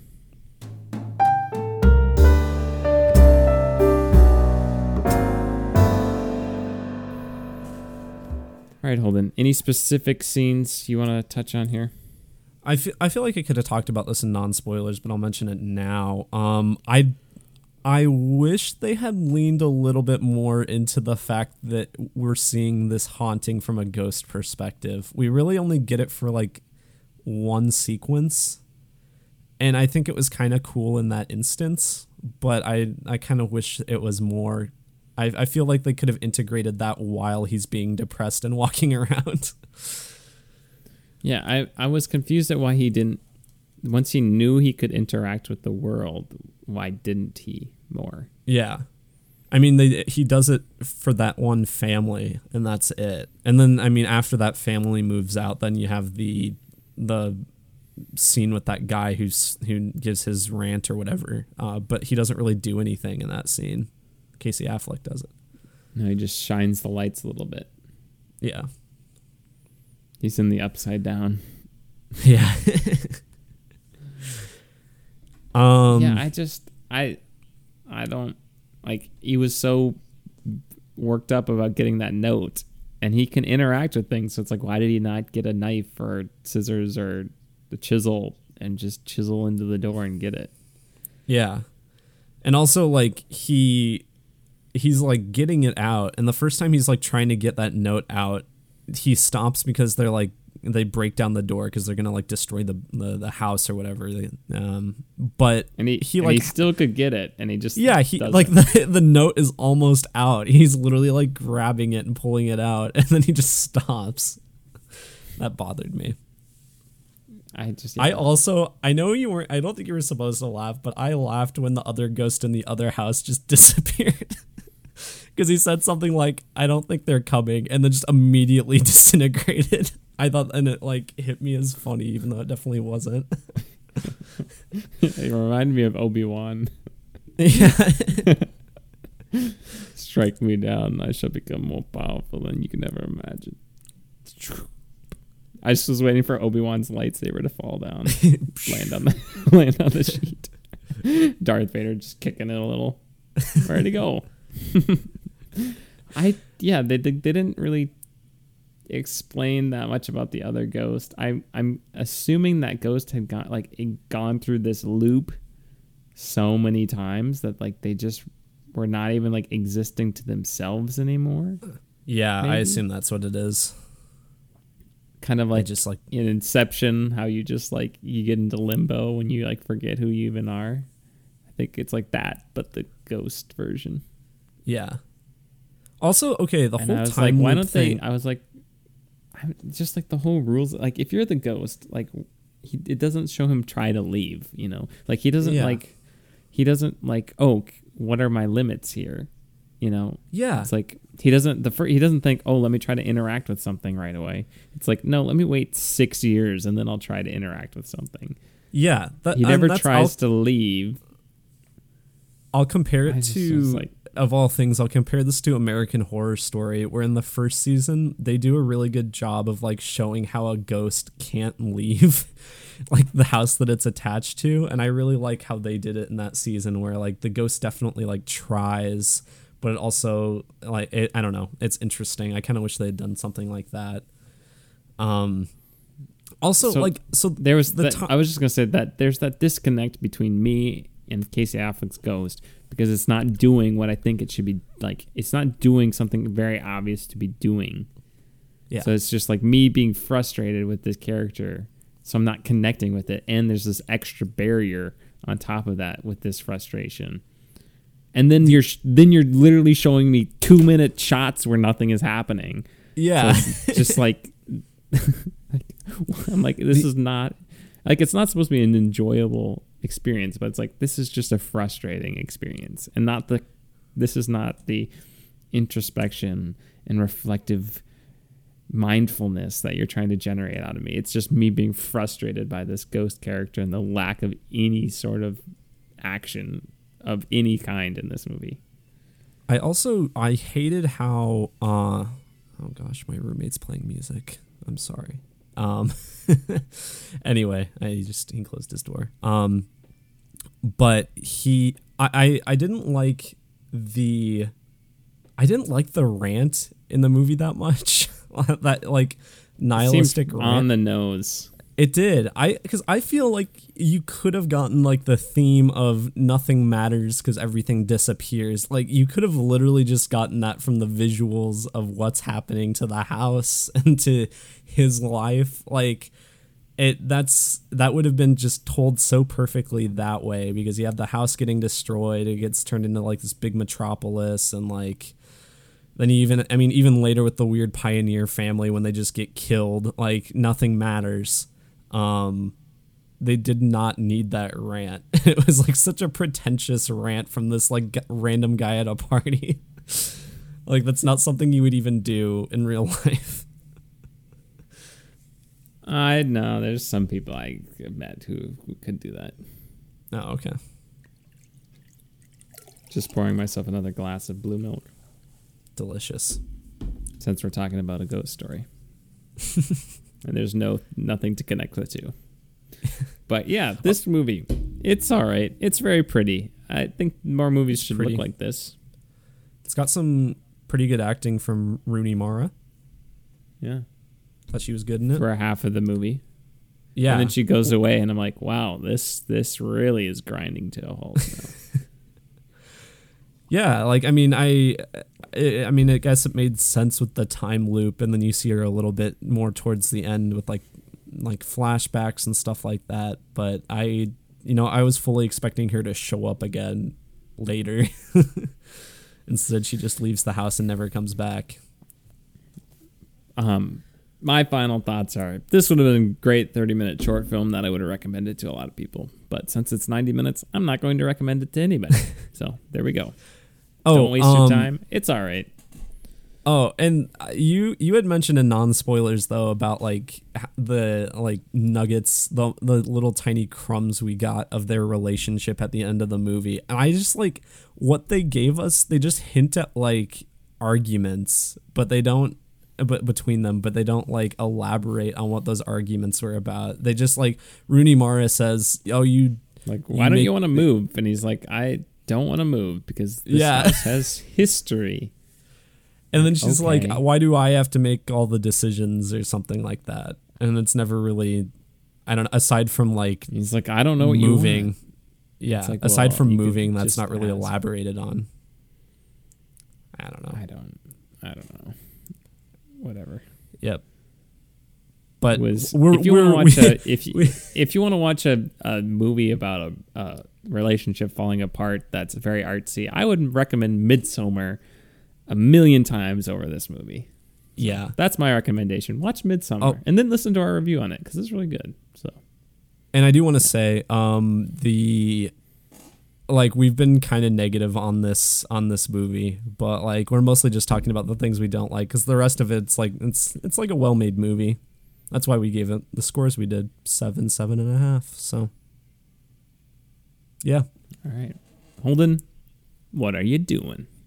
What are you doing? What are you doing? No, what are you doing? What are you doing? No, what are you doing? What are you doing? we're back. I had to go uh go yell at my roommate. No, I didn't yell at him. he was uh he was playing Black Magic Woman by Santana in in the hallway, which normally I would have no problem with because I quite like that song, but But we don't own the rights to it, so we d- yeah. yet. Uh yeah, yet. We'll buy Santana's entire discography. Let's do it. Yeah. Um anyway, uh, what am I doing this week? Or what have I been doing? Well, I've been stuck at home pretty much. I, it's, you know, being quarantined. I mean, I was, if for those of you who remember, I was also quarantined over the summer because um, my brother had COVID. And that was different, you know, because I didn't have anything I needed to do. So I was just kind of whatever, like I'm doing nothing but like it kills your motivation so much. Like it's it's wild just how different like going to in-person classes versus being forced to stay at home like how different that is. Uh, let me tell you it was difficult. I mean i think i got all my stuff done that i needed to but it was it was hard. Uh, but anyway i wa- i've watched quite a bit this week. Not honestly as much as i thought i would um, but i've been you know i've been busy with homework and whatnot um, I watched Saving Mr. Banks. Jimmy, you know that movie? Oh yeah, I've seen it. Oh yeah. Um, yeah, I thought it was good. Uh, Tom Hanks was he plays Walt Disney. It's basically about how Walt Disney, you know, made Mary Poppins and how the author of Mary Poppins didn't really like that they were doing that. I thought it was like I thought it was good, but I also didn't like how it's made by Disney. like Oh yeah it seemed uh, I, to me it seemed a little bit fluffy in their favor especially in looking at it a bit more. Like she she doesn't love it by the end of the movie but she was a lot more apprehensive in real life than she was in the movie. So i don't know. Seemed like a little little little bit of a fantasy for disney. Um yeah.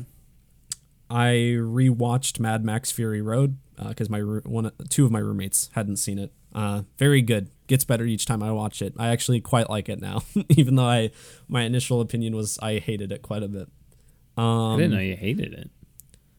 Yeah, well, I mean, it was one of those things where I like I recognized the technical achievements, but I just did not enjoy watch. I guess I shouldn't say I hated it. I didn't enjoy watching it, and then I I don't know. I've watched it two or three times since that first watch, and it's just gotten better each time. Um, I watched the original 90s Teenage Mutant Ninja Turtles movie, which is not good. I had always heard it was kind of like a cult classic thing, especially since like the costumes are done by like Jim Jim Henson puppets. So it's kind of cool. Like that aspect of it is pretty cool, especially since they do stunts in those costumes. I cannot imagine how they did that. Um, but it was just it was very cliche. It was very if you've seen any teenage mutant ninja turtles thing ever i feel like you've seen the story. I am not even a fan of of tmnt but like i feel like the one or two episodes i've watched of the show are exactly the same as this movie so it really just didn't seem that exciting. Um i probably my favorite thing i watched this week was seven psychopaths Oh, Holden, excellent movie. Yeah, I loved that. I I, I, I mean, because I, I I think I said we need to we need to watch that sometime because I watched it shortly after Three Billboards came back came out because it was um mm. what's it Martin McDonagh what's his name yeah Martin McDonagh I think yeah I think you're right I I really like that it's it, it has a lot of the story within story aspects yeah. Christopher Walken um what's his name? Uh, Colin Farrell. Who else? Colin Farrell. That? Sam Rockwell. Sam Rockwell. Woody Harrelson. Woody Harrelson. Yeah, excellent. Excellent it's a movie. great cast. It's I. It's very Tarantino-y. like that's what I was not, gonna say. But I mean, not. It doesn't feel like a ripoff. It just feels inspired by. Like it, I don't know. I thought that was. It was excellent.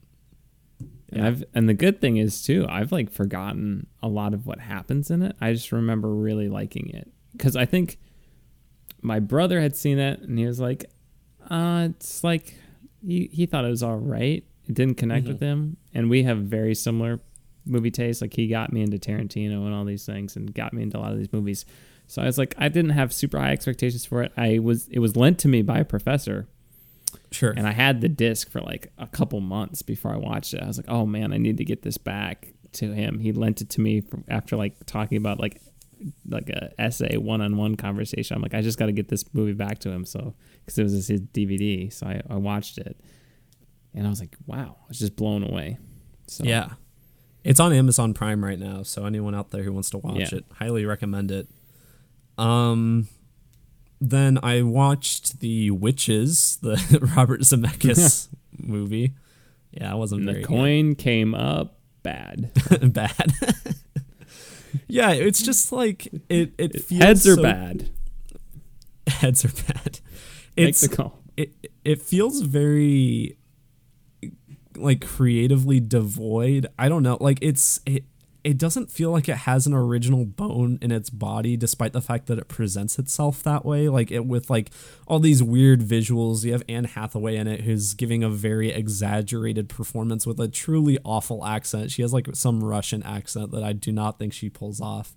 Um, but like it i i said to one of my friends i was like it's a Roald Dahl adaptation who i mean for those of you who don't know very famous children's author of like charlie and the chocolate factory and and the bfg and this and it just feels like those books are also creative and whimsical and weird and this is just not that it feels like such a disservice to like a Roald Dahl adaptation and it's so it overuses CGI so much. It looks so crappy. Oh my gosh.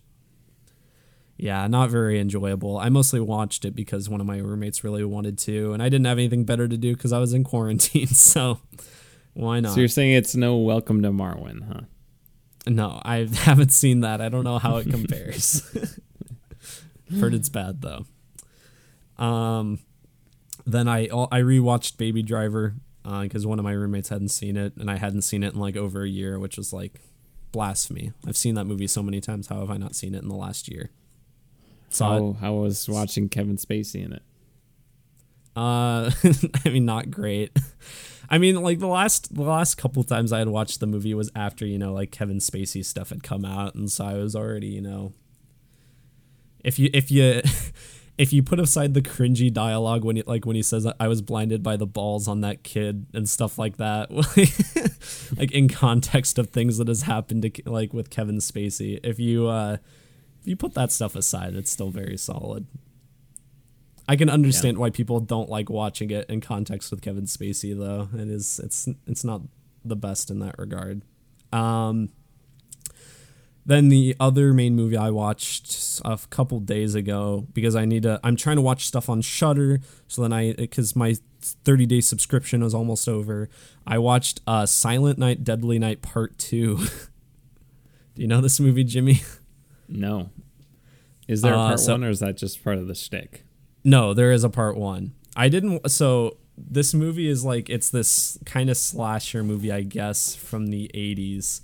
Um, but it's very notorious for a couple of reasons. One, it basically just has like the entire first movie in it. Because like the first half of this movie is like this criminal recapping basically the entire first movie, and it just uses footage from the first movie. So you're this entire first half, you're just getting like the highlights from the first film. So there's no point in watching that first movie.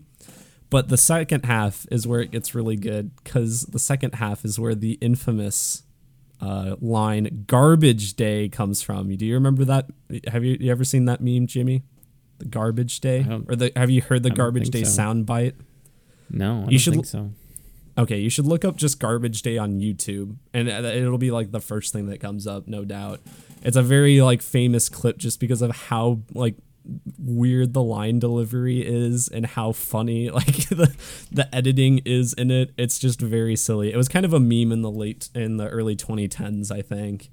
Um but it's like the lead performance of the killer in this movie is just bonkers. It's so bad, but it's it's so bad that it's good. I think it's like it's a pretty short movie, but like if you just re- if you want to watch a so bad it's good movie, I think you can do a lot worse than this one. Um Oh, I'm watching the clip. Beyond right that, though, I've caught up on Doom Patrol. Uh, very good. Although Doom Patrol season two ends on a ninth episode, and apparently there was going to be a tenth episode that was delayed or like canceled due to COVID, and so they had to rework it into the season finale. But it just do- it doesn't feel like a season finale. It feels like there's a lot of like uh, plot threads that are just left open, and so it felt kind of odd. Um, but I mean, I obviously they couldn't really do much about it if they wanted the, to get the episodes out. Yeah, I don't I don't know what happened there, Jimmy.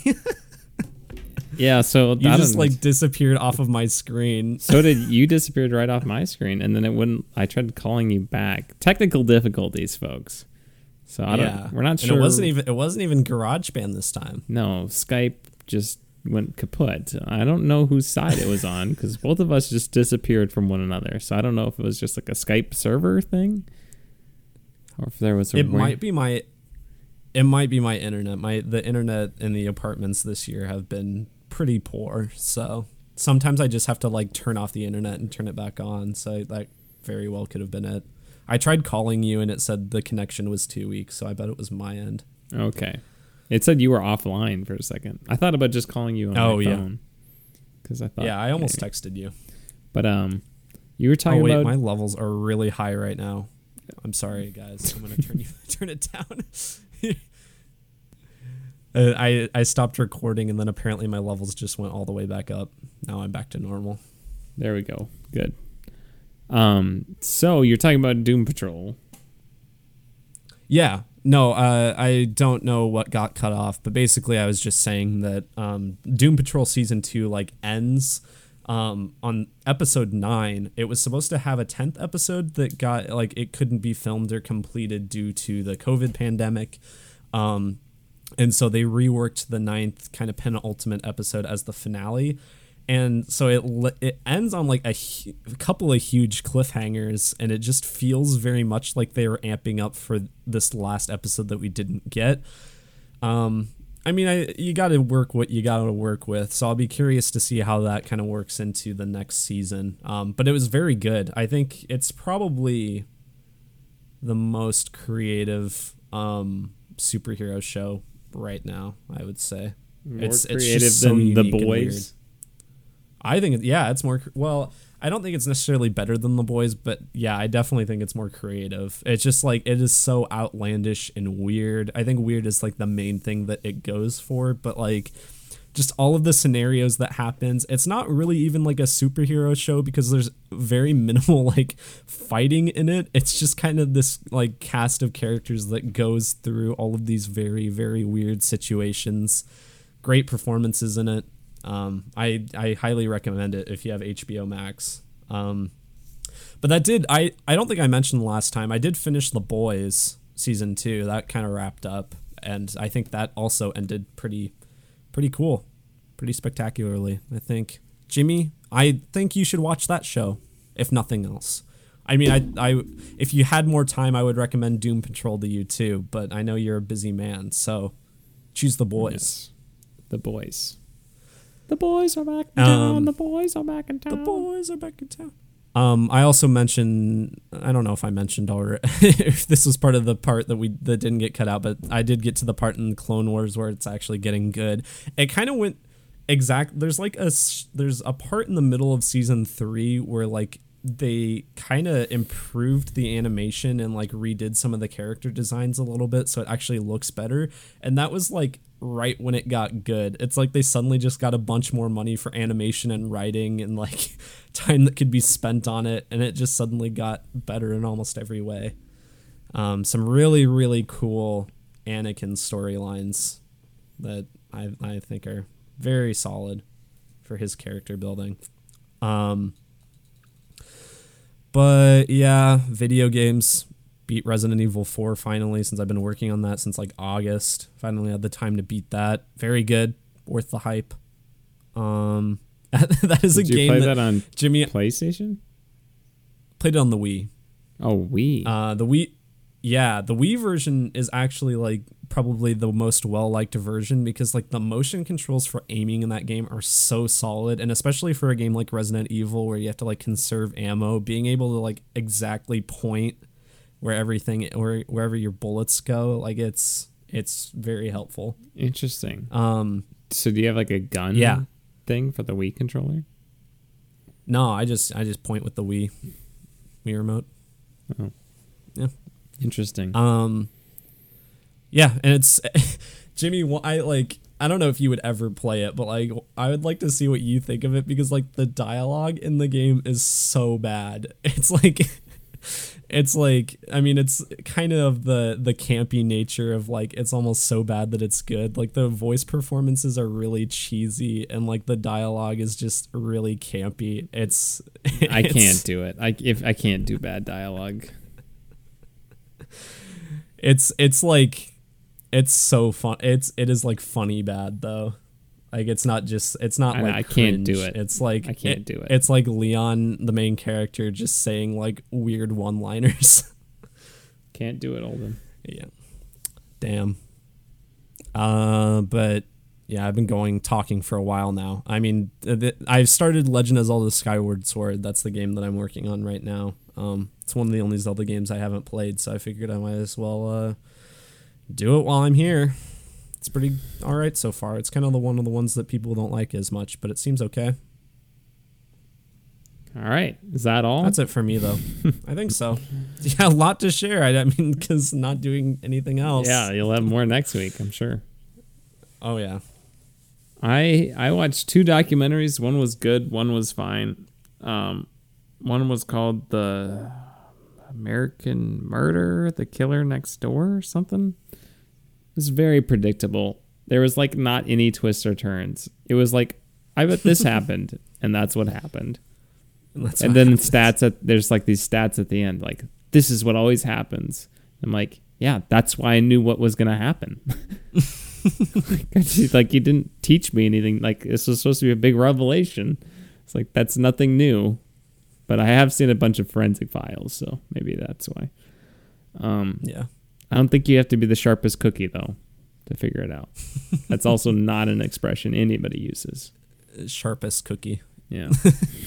Sharpest tool in the shed, as Smash Mouth once said. Yes. Um, however, I did watch the the Challenger documentary, the four part miniseries on Netflix. Excellent, quite good. Really? Uh, yeah, What's it I- called? uh, I think it's just called Challenger: The Final Flight. I hadn't realized that Challenger.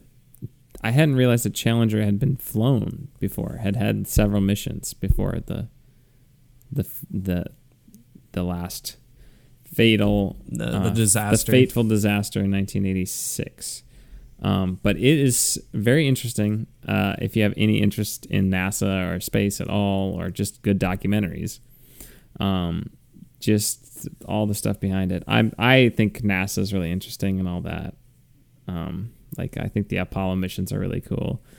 Um, so just like the whole space shuttle design, and I mean, I had I knew quite a bit about it already, but they they take it to new depths um, with this, and it's super interesting to see all the behind the scenes stuff. And there, the one interviewee who I thought was super interesting was the lady who the teacher who was the alternate for if Christa McAuliffe, the Christa McAuliffe could not go on the flight or on the not the flight but the Sure. the shuttle Yeah. The, for the mission. So she trained with all the astronauts right there with her, had to learn all the same exact things for this boot camp. And they were like, had they got these like na- uh, apartments right next to each other for like this boot camp, and they really got to know each other. And just all these things and everything behind it, this NASA, what would, what it was like during the '80s, why they had the shuttle, all these different things, the aftermath of it, like the investigation. Very interesting. Um, just very good interviews. Highly recommend it. If you have, if it sounds slightly interesting to you at all, I think it's well worth the watch. It's like about, it does sound slightly interesting to me. So it's about, I think each episode's about 45 minutes average. So it's uh, like a little over three hours probably altogether. nice. So it's Just a a, long movie. yeah, It's an Irishman. Yeah, it's good. It's I highly recommend, and it's you can chunk it. So, yeah, that's Yeah. think that's pretty much all I did. In terms of Have you finished BoJack Horseman? no, I have two episodes left. Oh wow. Yeah, Ooh. Two episodes left. The next one, yeah, next one's wild. yeah, kind of ready to be done. honestly, it's starting to run out of gas for me a little bit. That's fair. Um, yeah, I feel like uh, there's a lot of sadness. I'm just ready to be done with it. I think. it is a sad show. Uh, um, Yeah. Anything else, Holden? Are you ready to take us home? I I actually did. there were a couple of things I forgot to mention that I do want to mention. Uh, just because, well, it's because you know I like I went through this. Well, the stuff I talked about was like just within the last week because that's when I've had nothing to do. But I also did forget there was a whole other week before that, and it's just a couple of things. So don't worry, I'm not gonna get. That won't be much longer. I did on Halloween, which was also the day that I figured out I had to quarantine. I I spent like the entire time watching uh, Halloween, like old Halloween specials and movies with my uh, girlfriend. Um, so we watched a bunch of you know Halloween episodes of cartoons, like the SpongeBob one, or you know, there's uh, Fairly Odd Parents. I don't know, just a lot of cartoons from our childhood with Halloween episodes. Great Pumpkin, Charlie Brown, you know that kind of stuff. Um, rewatched Over the Garden Wall, which we is now become a tradition for us two to watch every Halloween. And Over the Garden Wall, Jimmy is maybe one of the best cartoon miniseries like ever, in my opinion. It's just this cartoon thing. It's like Cartoon Network thing. It's a, like little over two hours total because each episode's only like 10, 12 minutes, something like that. And it's just Should have been on Quibi. It, yeah, should have been on Quibi. Um, it's like it's very autumn. Like it, it is. It's not necessarily Halloween, but like the show just oozes autumn feels with like it's the the animation, the colors, and just every the content in it. It feels very warm and nice.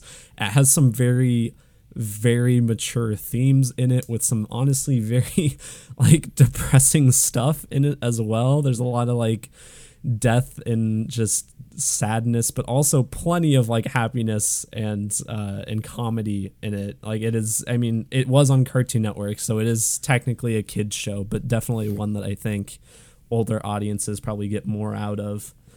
Um yeah that that's something it's on hulu. Watch it. Very very good.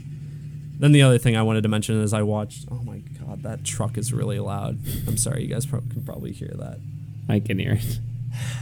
yeah. it's kind of surprised that didn't happen more during this podcast. Um, but the other thing, I watched V for Vendetta. How is it? Um, first time I had ever seen. It. Very good. I I mentioned uh, to one of my roommates, and I think I put this in my Letterboxd review too. I think it has maybe the most satisfying like final act of almost any movie I've ever seen. Like it's just almost pretty much everything you want to happen happen happens in it. Like it, and it's just like visually very cool. The action is awesome, very Matrix inspired. But I think it, it, from what I, I haven't seen the Matrix, but from what I understand, I think it's pretty original in its own right. It's it's not an Like, episode it of that one movie podcast without Holden referencing The Matrix, a movie he has not seen. Maybe I'll see the Matrix. You know what? I got time. Maybe I'll watch the Matrix. you should watch The Matrix. and then I'll be able to. It's a good movie, Um. Also, I don't Yeah. know. This might not mean much to our, our some or most of our audience, but uh, V for Vendetta is Jack Taylor's favorite movie. Is it really? Yeah, You know, I can. I Is can it get on that. I mean, Netflix? it's. Yes. How did you It's watch on- Or wait, did I watch it? No, I watched it on HBO Max, okay, which I think it was just taken Oh. off at the end of the month, so it might be on something else now. okay. I don't know. You can. I don't even remember what I have anymore. to be honest with you, It's. I mean, it's. I think V for Vendetta is like very, very timely in its political themes too. So I mean, yeah, very good. all right, Holden. That's it for me though. Finally, Let's be done. what what's next week, Jimmy? What what's the next request? Oh, geez. Yeah, I should have been ready for that. You start talking about all our email and our Facebook and stuff. All right, so you can get send us requests. Uh, we are nearing December when we're actually going to have some movies to watch, um, but we uh, still want those requests. Uh, with all these movies getting delayed, you can leave us requests by leaving us a five star review on iTunes. Uh, if you haven't done that already, that's what we prefer. You do the first time. Um, but besides that, you can also send us an email at tompodcast at gmail.com, and you can also uh, donate to our Patreon, uh, whatever, however much you want. Um, those are our three options. Yeah. so Um, next week we got uh, Whiplash. Whip, really? Whiplash. Yeah. All right. Wait, was that one of the ones where we had options? Yeah. The other option's the Cat in the Hat, and I'm not watching the Cat in the Hat. yeah, that's fine. I'd rather watch Whiplash again. I watched Cat in the Hat recently enough but I did not need to see it again. I've also seen Whiplash recently, but I'd much rather watch that again. yeah, that's cool. Uh, so yeah, Whiplash, one of my favorite movies. Yeah. Um, yeah, so it's very exciting. We'll do that next week. Um, follow us on social media. Um, yeah, I think that's pretty much it. yeah. Apparently, right. Mank is pretty good, even though even though IGN doesn't like it. IGN doesn't like it. IGN gave it like a six out of ten, which is lower than it apparently gave Alien Three, which is like notoriously David Fincher's worst movie. but everywhere else seems to like Mank all right. Yeah. I'm excited for it. Got to see Citizen Kane first. Oh, that's next week, right? Mank's next week? It says November I don't think so. That Unless- might be theaters. Uh, I don't think it comes to Netflix until beginning December. of December. I yeah, I want to say it's like December, so that must just be that. All right, Holden. Uh, are we done then? We'll do Citizen Kane one of these weeks. Yeah. Uh, yeah. Maybe Uh, we'll do that as a double feature, the Mank Citizen Yeah. Kane, or the week before or something. Maybe Citizen Kane's such a great Thanksgiving movie. Maybe. I don't, I don't There we remember. All right. Adios, pantalones. Love you.